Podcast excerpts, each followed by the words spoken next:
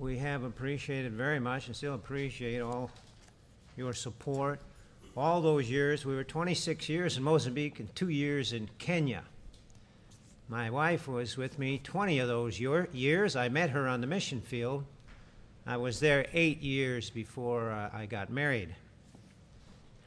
It was my intention to go all the way single, like the Apostle Paul. So I made it to the age of 45 then I felt I better get married. so now I have teenagers, and I find the gap between myself and my teenagers is very large. How it was when I grew up is a lot different than today when they're growing up, and my brain can't seem to comprehend it. And uh, it's kind of a struggle for us raising the teenagers. I loved it when they were little guys. Life was a blast. I just had so much fun.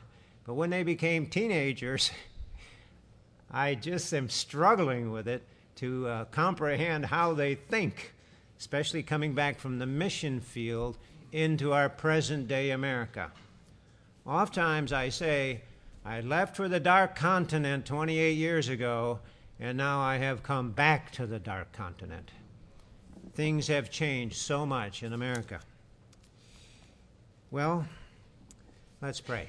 Heavenly Father, we thank you for your word. We thank you for your Holy Spirit. We thank you for our hearts. We thank you that everything that's needed to make us more like Christ is here.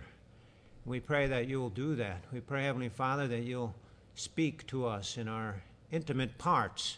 Pray, Heavenly Father, that by your word and through your spirit, Lord, that you'll have an effect on our mind and conscience and on our personalities and in our characters, that we would be moved by the word of God to being more like Jesus Christ.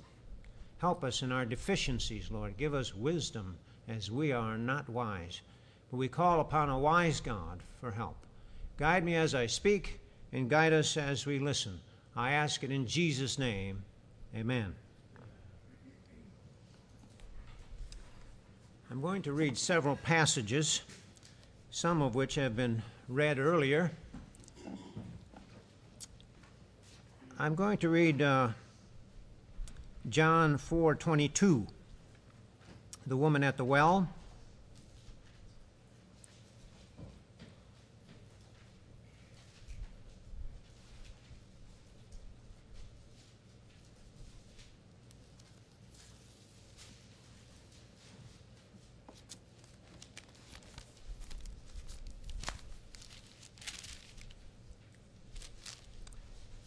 Jesus said to the woman at the well, Ye worship ye know not what.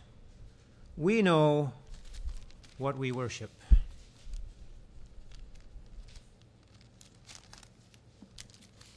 This lady had had five husbands, and the one she had now was not her husband. And Jesus said to her, Ye worship ye know not what. You don't know what you worship. You don't know what you believe in. You've already had five husbands, and the one you have now is not your husband. What do you believe in? What do you worship? But we know what we worship. Salvation is of the Jews. We know We've been catechized. We've been taught. We've learned from the Word of God. We've learned the Scriptures. And so we know what we worship. As the world goes, they don't know about God, nor what they worship, nor the truth. In recent times, people who claim to be Christians, who are in high places, have negated the Word of God and say, well, now I believe that we can redefine marriage. Do they really know what they believe in? I don't know how the Clintons could be Baptists and take that name and then change their stance on the definition of marriage.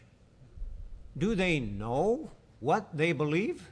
Do they know what they worship? The Boy Scouts, many others in the line, they don't know what they're talking about. They don't know what they believe in. They don't know what they worship. I don't think they even care. But Jesus said, We know salvation is of the Jews. Salvation is Jesus Christ. The Christian has been taught, and he should know. Children should know the Bible so that they can say, We know what we worship. We know Jesus. We know in whom we, are, we believe. In Mark chapter 10, verse 13 to 16, it says this And they brought young children to him that he should touch them. Mark 10 13. And his disciples rebuked those that brought them. But when Jesus saw it, he was much displeased, and said unto them, Suffer the little children to come unto me, and forbid them not, for such is the kingdom of God. Verily I say unto you, whosoever shall not receive the kingdom of God as a little child, he shall not enter therein. Jesus said, Let the little ones come unto me. When he said that, he was not happy that they interfered. The term is righteous indignation. Jesus was angry about it. He said, Let those children come unto me. Let them come. Don't impede them. Don't stop them. Don't interfere, but let the children come unto me. He was upset that they were getting in the way of these little ones coming unto him. And the Lord said, Don't offend these little ones. And he said, Don't despise these little ones in Matthew. And he said also in Matthew, It's not the will of your heavenly Father that any of these little ones should perish. But many of them grow up and they perish. Why? Because the adults, the parents, don't let them come to Jesus. They let them come to the television. They let them go to the show. They let them go to the internet. They let them go where they let them go, but they don't bring them to the church. They don't bring them to the Bible. They don't bring them to the Word of God when Jesus is saying, Let these little ones come unto me. Don't block their way. Don't hinder their path. Don't obstruct them from coming to me. Don't impede them on their way. Let them come unto me. Bring them unto me. The attitude of Jesus. There weren't too many times when he got righteous indignation, but he did at this. He was angry about this. It's not the will of our Heavenly Father that any of these little ones should perish, it says in Matthew. But most of them do. They grow up, they learn from the world, they learn from society, they get inundated with the word of the devil. And they never come to the Lord.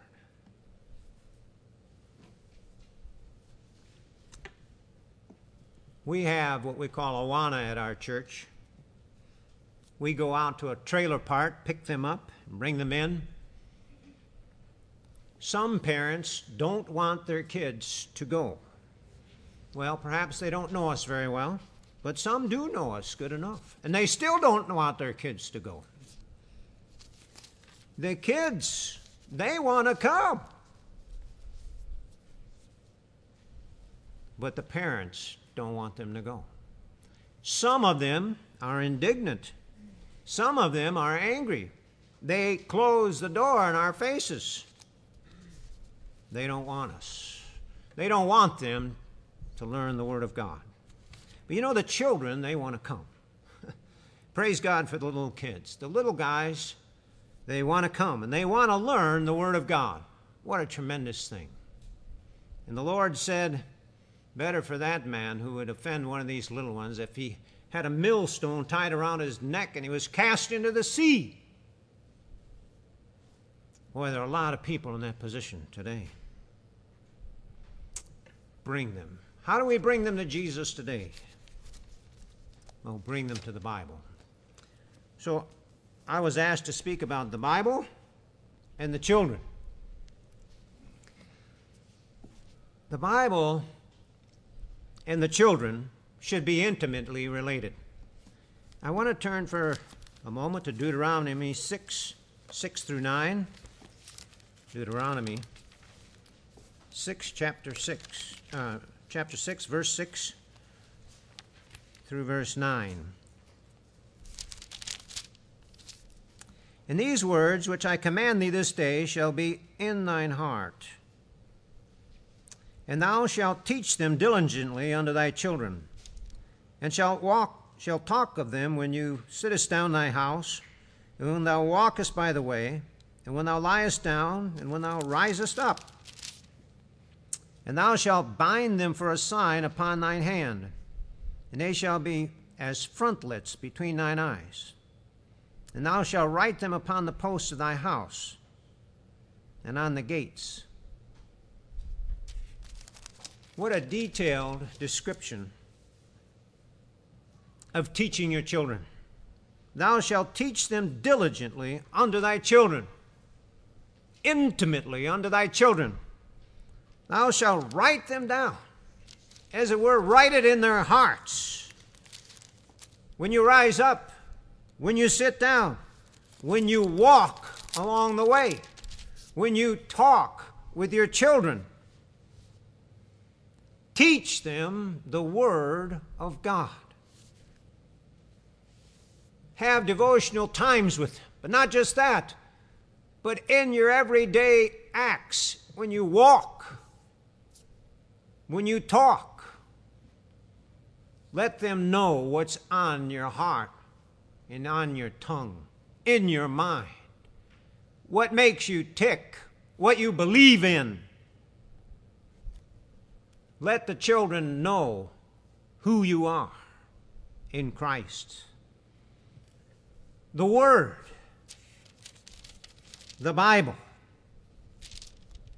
Teach them diligently these words, these words which I command thee, shall be in your heart first, in your own intimate being, then in your children's heart, teaching it unto them. Your children are learning many things. Today is different than any other time.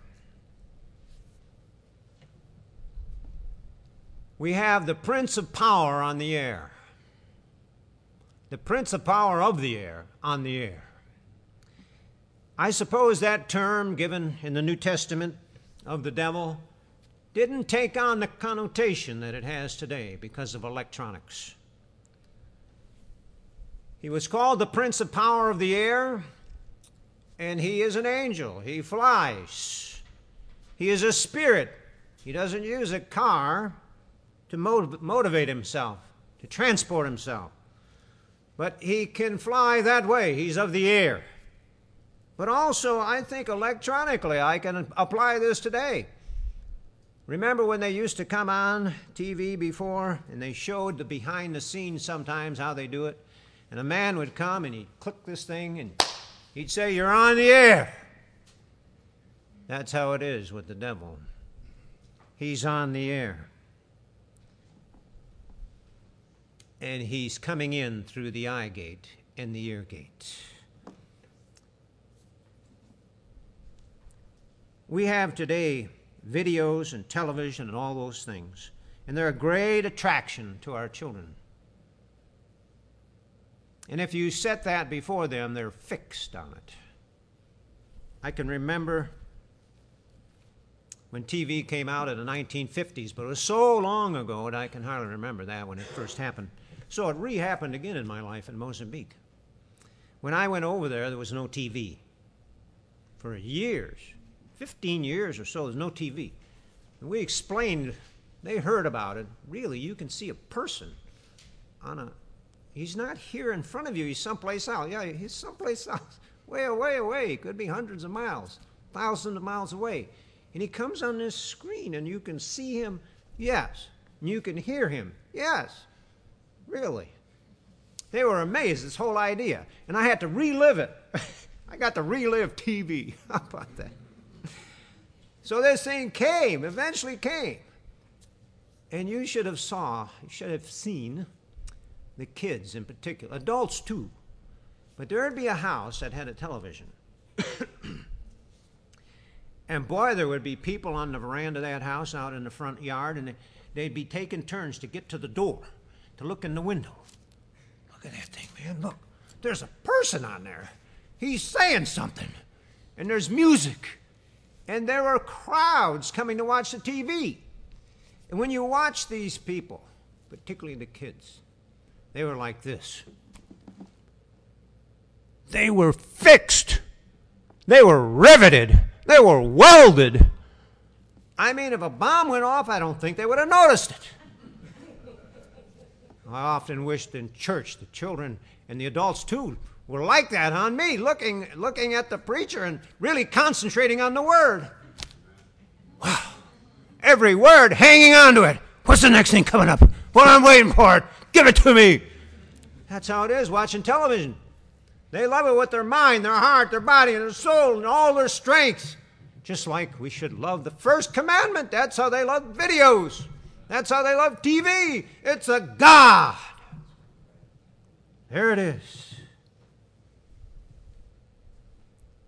I went out in the bush in Mozambique. Two different kind of worlds in Africa. If you're in the city, they have buildings and it almost looks like a city here, but it's all dilapidated. But you know, the imperial powers of Europe built the cities there. So it looks like that. But you go out in the bush, it's mud huts very crude, like it looked 4,000 years ago. It looks the same. So I was out there doing a campaign, preaching, and there was at this mud hut alongside with a lot of people. And I said to the pastor, I said, What's going on over there in that mud hut? He said, Oh, this guy there's got a video machine. What? Got a video machine. How's he get it running? Well, he's got that generator. See the generator there? Really? And all these people are paying to get in there to watch the videos. And he's got really ranky bad stuff. Really. Yes, way out here in Obo, in the middle of no place, we've got this guy showing videos that came from Hollywood in the United States of America. And they're paying to get in and watch this sleazy, rotten stuff. What are the kids learning? They're learning how to kill, how to steal, and how to destroy. Because the author wrote it, and his name is the destroyer. He's the devil. The Bible and the children. That's what they need. Not all that's coming across into their minds today, obviously. Did you know that there are countries that have conferences of spirit, spiritists and witch doctors? I was amazed to learn that. This guy told me in my country, annually, they will have a conference all the witch doctors and spiritists will come together in a big hall like Cobo Hall or something, you know, a big arena, and they get together and they talk about voodooism and spiritism and witchcraft and evil. And he said, You don't mention Jesus in that place. They don't mention it. And he said, In that meeting, in one of the meetings, they take up a topic, and one of the subjects was videos. And they said, We need more videos. We need more of these things to put in houses. We need more rotten, it's trashy stuff. They have conferences about this. Like we're having a Bible conference here, they have conferences about evil, about witchcraft, about sin, about the devil. Wow. I never even imagined it. All these evil guys going to this conference. You know, they get there on airplanes and taxis, just like we come here, however you transfer. These are all like demon people. Wow. It's there. what a thing. And so, I struggle right now with my teenage children. You know, you can't do anything nowadays without computers, I guess. I'm not a computer person. As you may well know, if you've written me, I probably didn't write you back. I generally don't know what I'm doing with computers. By the time I find it, it's time to go someplace else. I don't have time for the thing. Every time I try to do something on it, it wants to do something else. And I say to my wife, I'm tired of this thing. I, I, you handle the computer. And uh, so, sorry if I haven't written you, but I probably haven't found you yet. Um, but this device has to be had in school. So our kids have computers. I guess you cannot go to school today without computers. I don't know. But they have to have this, this computer and they do all the stuff. And what else comes on the computer? That's the problem. And how do I filter it all? You can't get you can't get a filter that cannot be gotten around. And then even if you do that, then they've got some kind of a dumb phone or smartphone or whatever you want to call it. And they pick something up on that. And if they don't do it at home, they can do it as they go by the McDonald's. I'll tell you, it's different. And I am struggling with it. And I have taught them the Bible when they were young. Praise God. One thing I wish I would have done is had them memorize verses, really put it in their heart. But I didn't do that very much. I think that was a big mistake. We read, they heard many, many times, many times. But I think it's better if they memorize because as we do the Awana, we have memorized, and those kids, it brightens up something in their mind. And they had Awana too, so they did some memorizing, putting the word in their heart. These things that go in, they're seeds. The Word of God is called a seed because it's got life in it. And it will produce when it's planted in good soil. But I found that the word of the devil is a seed too. And when it's planted, it's producing. It will have an effect of fruits of its own. Every seed produces after its own kind. If you're going to plant tomatoes, you're not going to get potatoes. If you're going to plant corn, you're not going to get beans. It never works. Doesn't work that way. You reap what you sow. And what's being planted in the hearts and minds of young people today is producing evil, wickedness. Jesus said, The light of the body is the eye.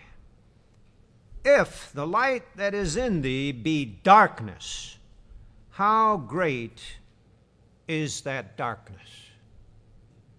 You know, that verse is a real pondering verse. What in the world is Jesus saying? The light of the body is the eye. Well, I never thought about that till I read Jesus saying it, you know. When I was a non believer, I never thought of that, but when I read the Bible the first time, that struck me. The light of the body is the eye.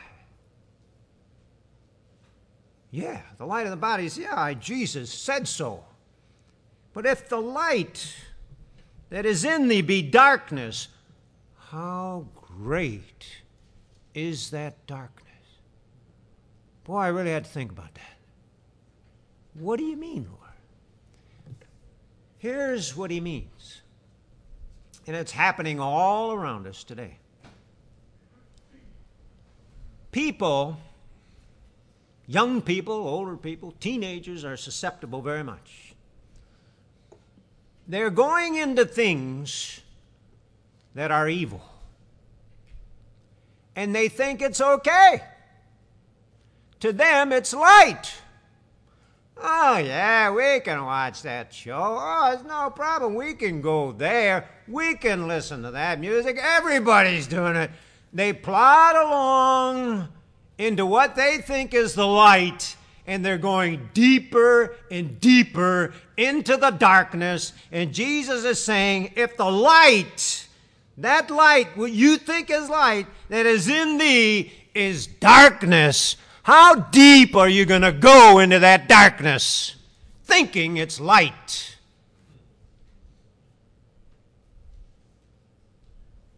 People today are going so deep into the darkness that they're in a black hole.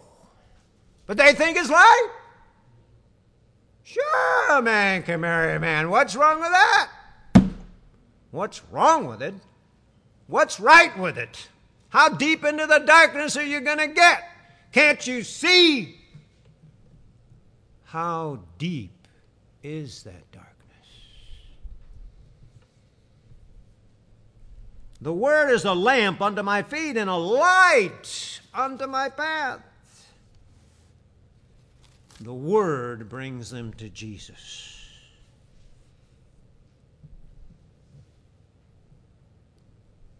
Teach these words diligently unto your children.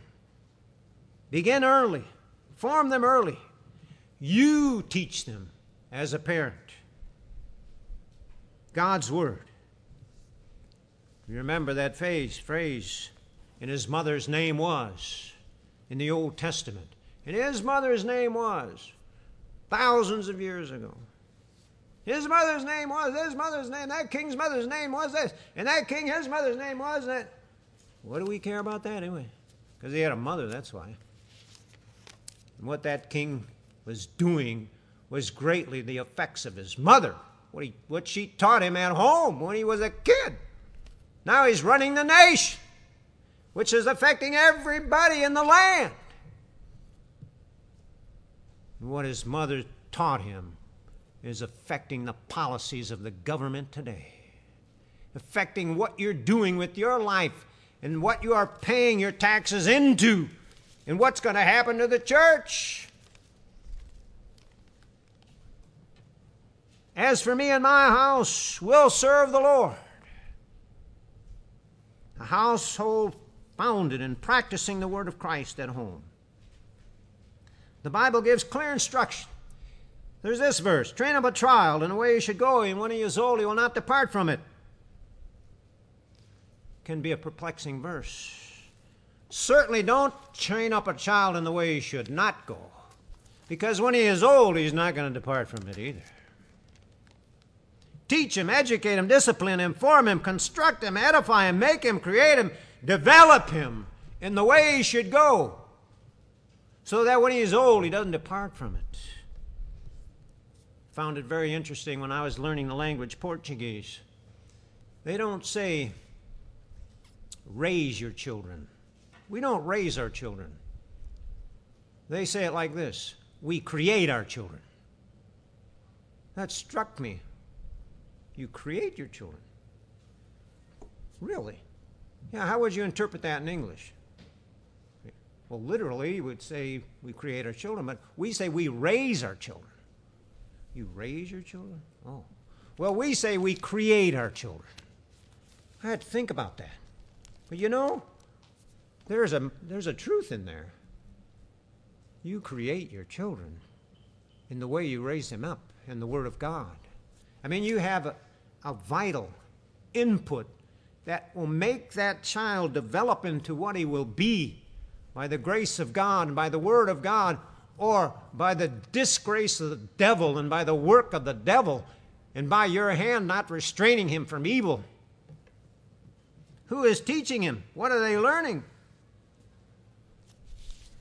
If you give them freedom, the devil loves it if they're given too much freedom. The devil has plans for children, and he starts early. He works hard to gain them, to train them, to turn them in a bent way early so they grow crooked. He plants his seeds. I think that television is a tremendous seed planting device. Awful seeds. The tares are the children of the wicked one. And the enemy sowed them, that sowed them is the devil. And he sowed them while men slept, while men were not paying attention, while men were indifferent, apathetic. He came along and he planted his seeds. The devil can plant tares in your house when you're asleep and unawares. And they germinate. He can plant seeds singing. The devil can, and he does. It says in Ezekiel 28:13, "Thou hast been in the Eden in Thou hast been in Eden, the garden of God. Every precious stone was thy covering the sardius, the topaz, diamond, the beryl, the onyx, the jasper, sapphire, emerald, carbuncle, gold. And the workmanship of thy tabrets and of thy pipes was prepared in thee in the day that thou was created. Music is part of Satan, and he's the deceiver of the whole world. You think he's not going to use mu- music? Music sets the tone, and he uses it to deceive. He plants seeds singing. There was somebody that had a song, it was called Bad. And all the kids by the thousands came and pointed to him and said, Good, good, it's a good song. He's singing bad, bad, bad. Oh, it's good. What a great deceiver. Even in church, you know, some of the music, some of the music, you can listen to it in these contemporary churches. Not that I go there, but I have heard it. And you, you say, well, where's Jesus in this song? Well, he's, he's in there. Just listen. Oh, yeah, I heard him. Where is he, though? He's way on the bottom, below all this rhythm, rhythm, below all the beat and all the melody and all the sounds of the high voices. I heard the name of the Lord in there. He's supposed to be high and lifted up, but he's low and beaten down. The music's on top. Well, that's the, that's the service everybody comes to, the contemporary service. The traditional service hardly has anybody there. Take away the Bible, they don't care very much, but take away the music, and we're not going.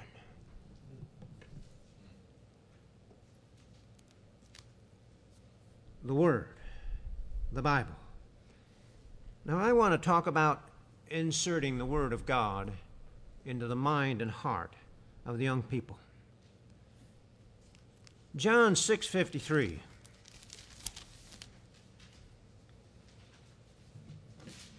Jesus said this in John 6:53.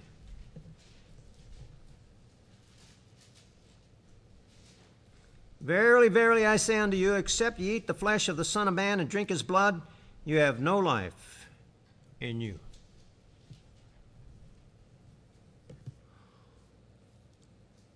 Everybody was shocked when Jesus said this. Even his own disciples I would imagine that his 12 disciples in the group there probably had some men alongside them that were looking at them, I don't know, and thinking, Is, Are you the disciple of this guy? Who can hear this? What is he saying? This is grotesque. Unless you eat my flesh and drink my blood, you have no life in you. A vital thing for all of us. Children, you and me. To understand what the Lord Jesus here was saying, we have to understand that man is basically two parts. I know he's a trichotomy. I mean, I believe he has body, soul, and spirit, but soul and spirit are both spirit. He's basically flesh and he's spirit. He's two basic parts. And Jesus said, The words I speak unto you are spirit and they are life. He was talking spiritually, he wasn't talking physically. He didn't want them to attack him, cannibalize him. It wouldn't make any sense. he was speaking spiritually. The words I speak unto thee are spirit and they are life. The life is in the spirit, the flesh profits nothing. If they ate Jesus physically, what would be the profit? The life's in the spirit. Both parts have to be fed. The physical part and the spiritual part. When we eat physically, it's a profound thing when you think about it. It's no shallow thing, it goes very deep when you eat.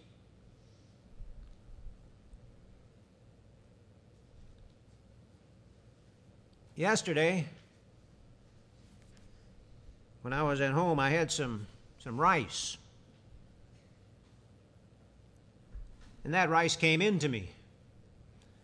I took it in my mouth and I chewed it. I tasted it to see if it was good. Then, after chewing it, I swallowed it. And after I swallowed it, it came into me. And when it came into me, it became me. It went from the top of my head to the bottom of my foot. That food went into the digestive system and was digested into my entire body. It went from the tip of this finger to the tip of this finger, and it, not one cell in my entire body that it did not reach. In fact, that rice was transformed literally into the living me. How? I don't know. God did it. But it was transformed into me.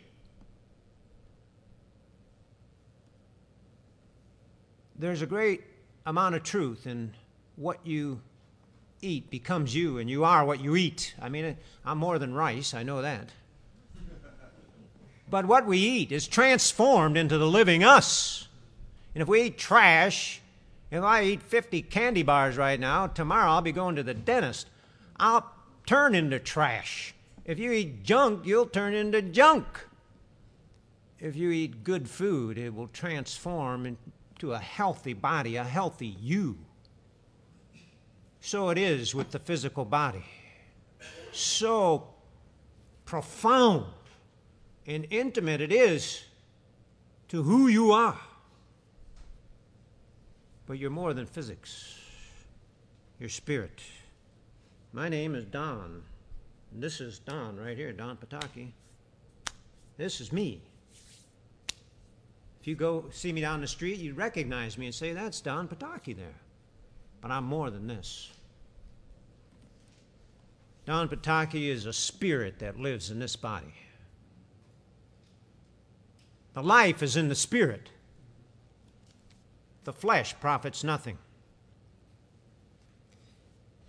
I find it very interesting people who study to be doctors. You know, they can find every part of the human being except the human being himself. Can't find him. Why? He's a spirit. They don't know anything about spirits. They'll go in there with that scalpel, they'll find your heart, and they'll find your they'll find this artery and they'll find everything that it's physically there, they can find it, but the real you, they can't find it. Why? Because the spirit. Spirits are invisible. Where's the spirit? I'm not going to find it with this scalpel. It's not to be found. But the real you is living inside that flesh. Yet, as they're trained in the university, none of this comes out. You know, you could take a an x-ray. Let's suppose that you had a problem in your head and you had a headache all the time. And so you went to the doctor. You said, Doctor, I've got these headaches all the time something wrong in my head. And he said, Well, let's take an x ray. Okay. So they take an x ray of your head. And during that time, you were thinking of a red car. So they take the x ray. Doctor comes back and he shows you the thing. He said, Oh, here's, here's your brain here and this is this part, and that's that part, and the other part. And you could say to him, Well, doctor, where's the red car? Red car? What are you talking about? Well, I know I was thinking of a red car when you took that x ray of my brain. Now, where is it on this x ray? Wait a minute. We don't show the mind, we only show the brain. The life is in the spirit. The mind is spirit. The flesh profits nothing. Your thoughts, your conscience, those are spiritual. Those things need to be fed. They're very real. In fact, spirit is primary to reality. This building exists in cement and mortar.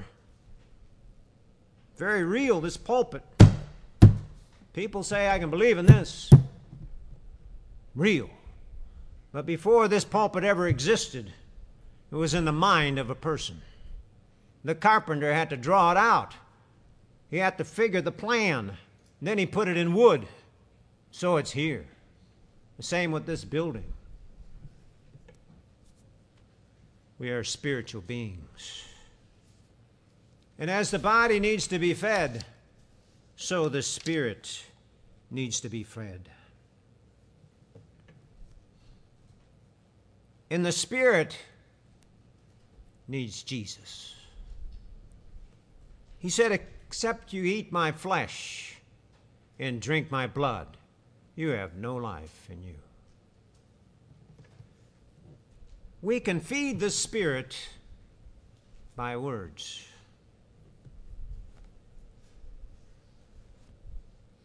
The words that young people listen to affect them in their very emotions and in their beings. One time, I was in this gas station, and as I pulled in there and was putting gas in, this fellow came in and he had his radio volume on extremely loud.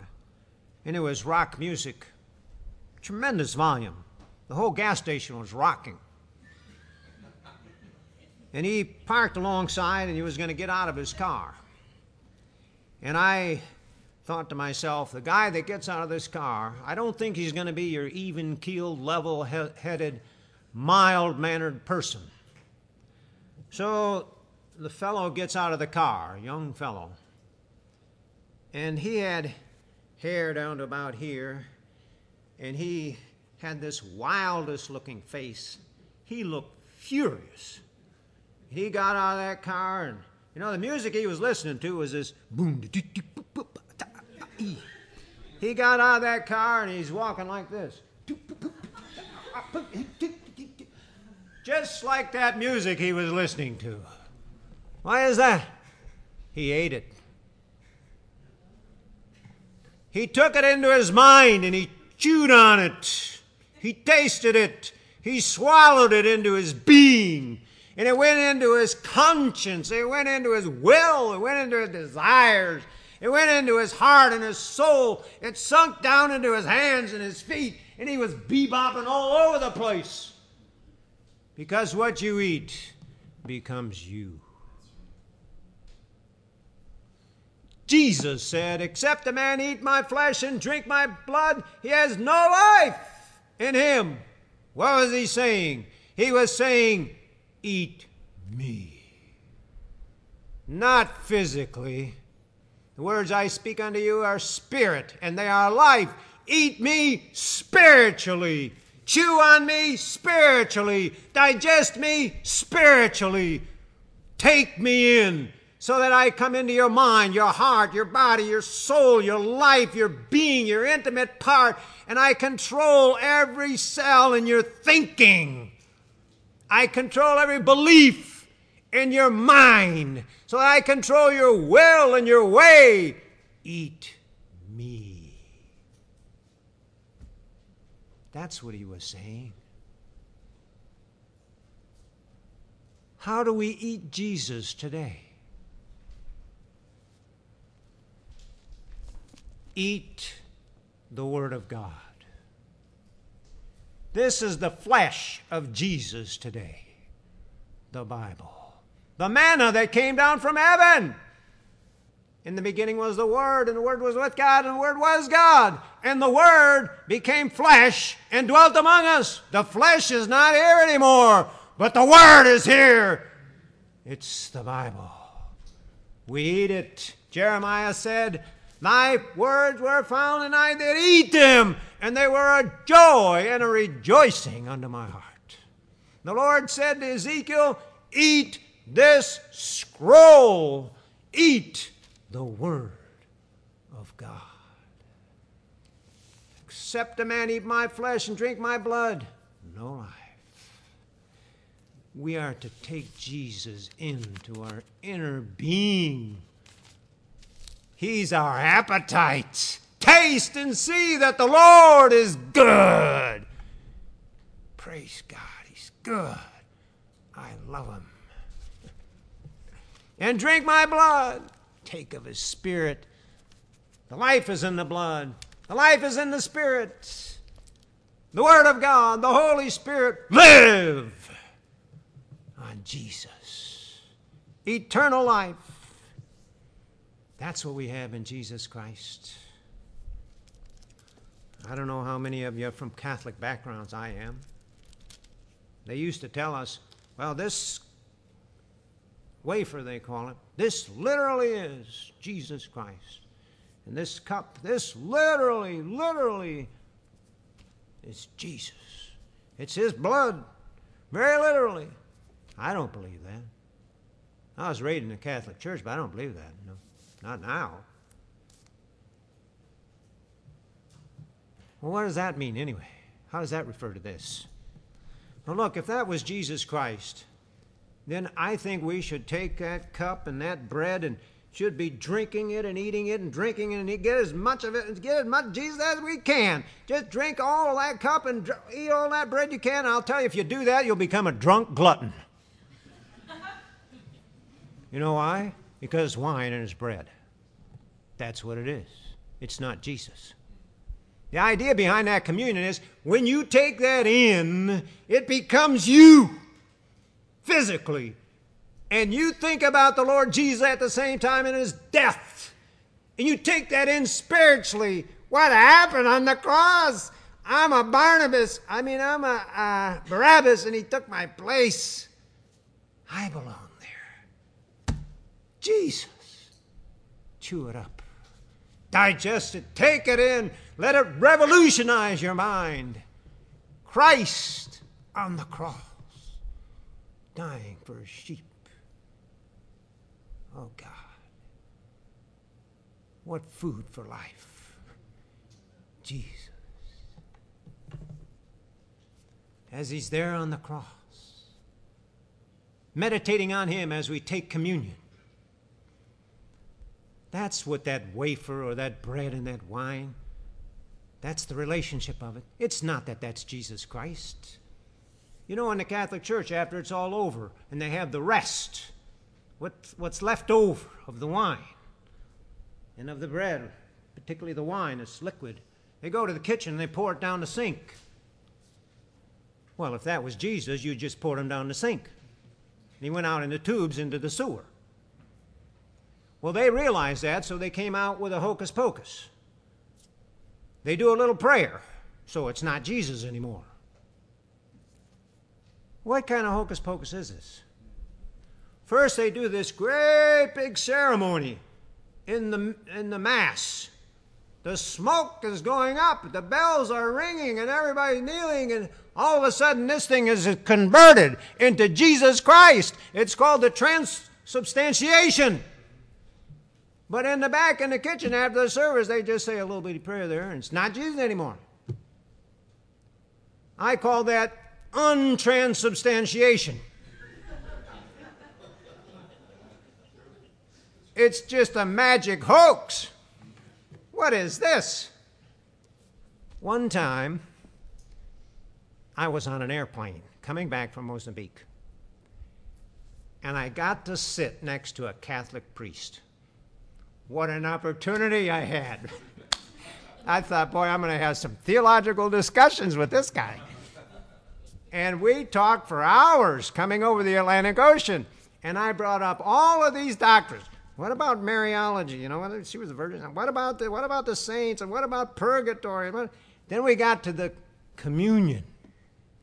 And I said to this priest, Do you really believe that that wine is the blood of Jesus Christ?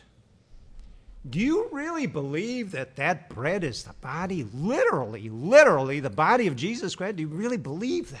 He was a priest. And he said, No.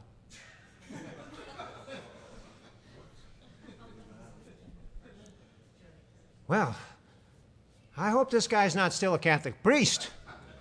Because if he is, he's one of the biggest hypocrites that there are. Wow. Maybe he's a great evangelist somewhere today. I don't know. but he just denied the very heart of the Catholic Mass. Well, I, I explained this whole thing like I was talking about today about the communion to him. And he really listened and he said, No, I, I don't believe that's the wine. And uh, he was just kind of sitting there amazed. Praise the Lord. We've got the Word. That's the flesh. That's the meat for you young people. This is what we eat. The Word of God. This is what we need to take in.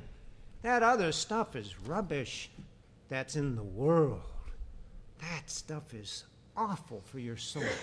You'll turn into it. You young people, perhaps your parents told you about this, I don't know, but you know, we just didn't have the crime when I was young that we have today. There were no drugs in school when I was in school. Nobody was on drugs. It was completely different. We didn't have the thoughts that you have today, I don't think. Not in the same way. What you are digesting and eating by this worldly stuff will turn you into a child of the devil. Get off of it, get away from it. Eat the Word of God, live the Word of God, be strong in the Word of God, be agile in the Word of God, be a witness in the Word of God, stand on the Word of God. Have a foundation on the Word of God.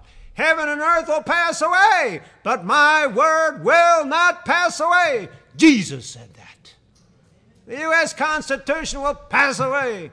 The U.S. Supreme Court will pass away. The U.S. will pass away. But Jesus said, My word will never pass away.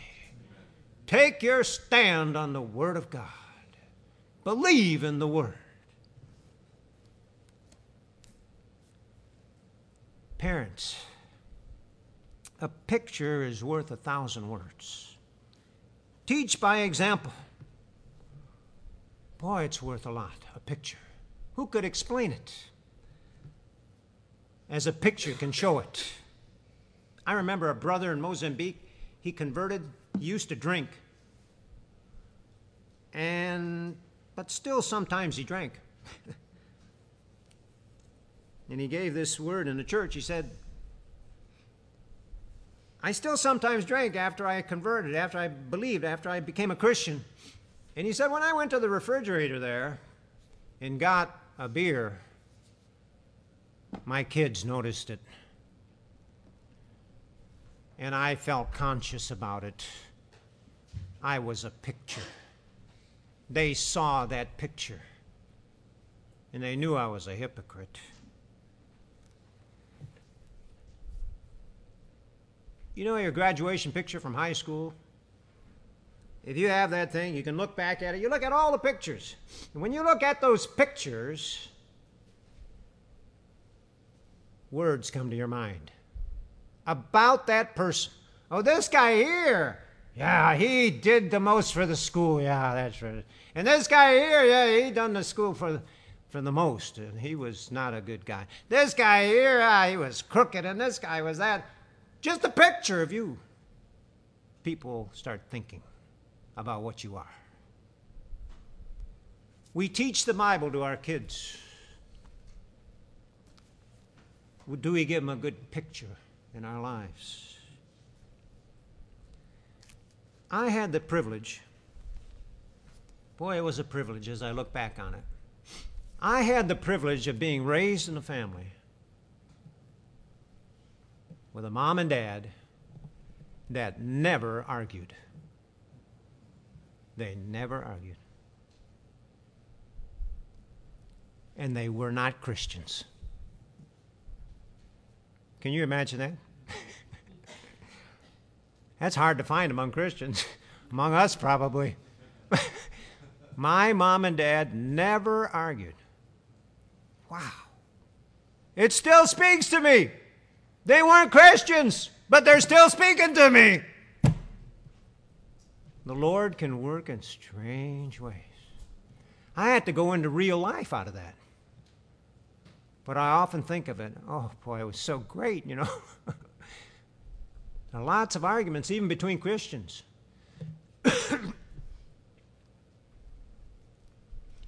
what an example they were. It happened because mom said this. When I was growing up, my parents always argued about everything. And so I decided when I grow up and get married, I'm never going to argue. I just made that commitment to myself, for my family, and for my husband. And she kept the promise to herself and to her family and to her husband. And she never argued. My dad was an argumentative type. I mean, he could argue. He was, he was, he was a logical person, but he wasn't a Christian. And he wasn't a bad guy. I mean, and that type of, so to speak. He was a normal type person. But he could argue if you got on the wrong side of him. But he would never argue with my mom. Why? Because my mom would never argue. you got to have two people to argue, and she would not argue. And I had the great privilege of being raised in a family like that.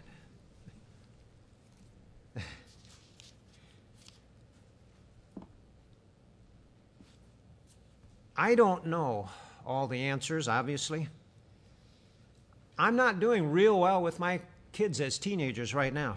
I get into arguments with them. And sometimes I throw up my hands and I don't know what to do. We raise them as Christians.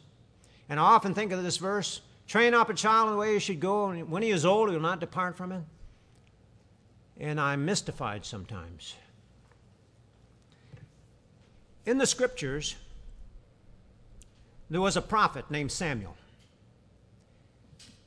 There's nary a word negative said about Samuel in scriptures. This man was a great prophet of God. His mother, Hannah, was barren and prayed that she would have a son. And with that son, she would dedicate him to the Lord's work. She prayed and she prayed hard and she prayed. Boy, what a mother she was. And, She was pregnant. Praise the Lord. She's pregnant. So she took the child and weaned him and brought him to the house of God. And he was put in the house of God as a young person. And then from childhood up, he's in the house of God. And everybody knew in Israel from Dan to Beersheba that this was the prophet of Israel. Samuel, what a man of God. He walked with God. He talked with God. He was a man of the living God. He was with Eli when Eli had all those troubles with his sons. He saw that from the inside. And then, when he was older, he was going to make his two sons among the leaders there in Israel. And they were corrupt sons. And the people saw it. And they said, Your sons don't walk in your ways. What a sad, sad thing. What happened? I don't know what happened. I have to think of one thing very clearly in my mind. There was a mother. We don't know anything about her. Samuel went out on circuits here and there around the land. He was away from home a lot.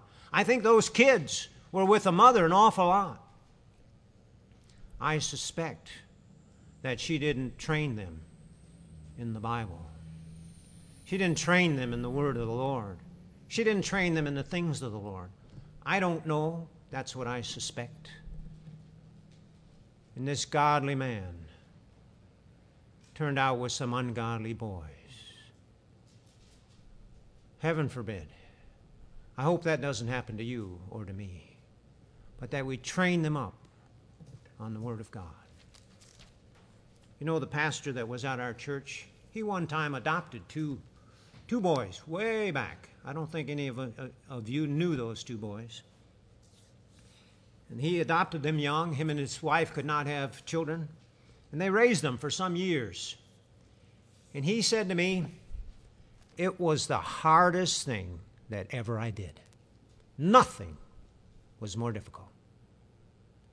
It was so hard more than anything in my ministry. The kids went sour. And it happened to be that the original parents called for them to come back. And they went back. And so he ministered many years without those kids. I mean, he never saw them again. But those words that he said to me, it was the hardest thing that ever I did. I never went so anything through anything so hard because they didn't walk with the Lord. After we were showing them all those things and had them in church and ter- teaching them all the way. I don't know. I don't have all the answers. Maybe you're in that situation. I'd ask your prayers for me. I don't know what our kids are thinking all the time. I can't control them very well. And um, I'm just praying to God that in the end, what we taught them in the beginning will come, will return, and that the Word of God will prevail in their lives. The children and the Bible. Eat it up! You young people, eat it up. This is life. Life, abundant life. Praise God. Living in this world, we've not seen anything yet. Wait till the kingdom. what a great place. Forever, forever. For those who tasted and saw that the Lord is good. Let's pray. Heavenly Father, we thank you for your word. We thank you, Heavenly Father, for your grace. We thank you for children. Thank you, Lord. They're wonderful. Happy is the man whose quiver is full of them. We pray for them, Lord, as they go into an ambient, an atmosphere now that is so vile, that has the prince of power of the air on the air, every place, in the stores we go into, in the shops, and wherever we go, at home. He's there. He comes in, jumps the wall, comes in through the antenna.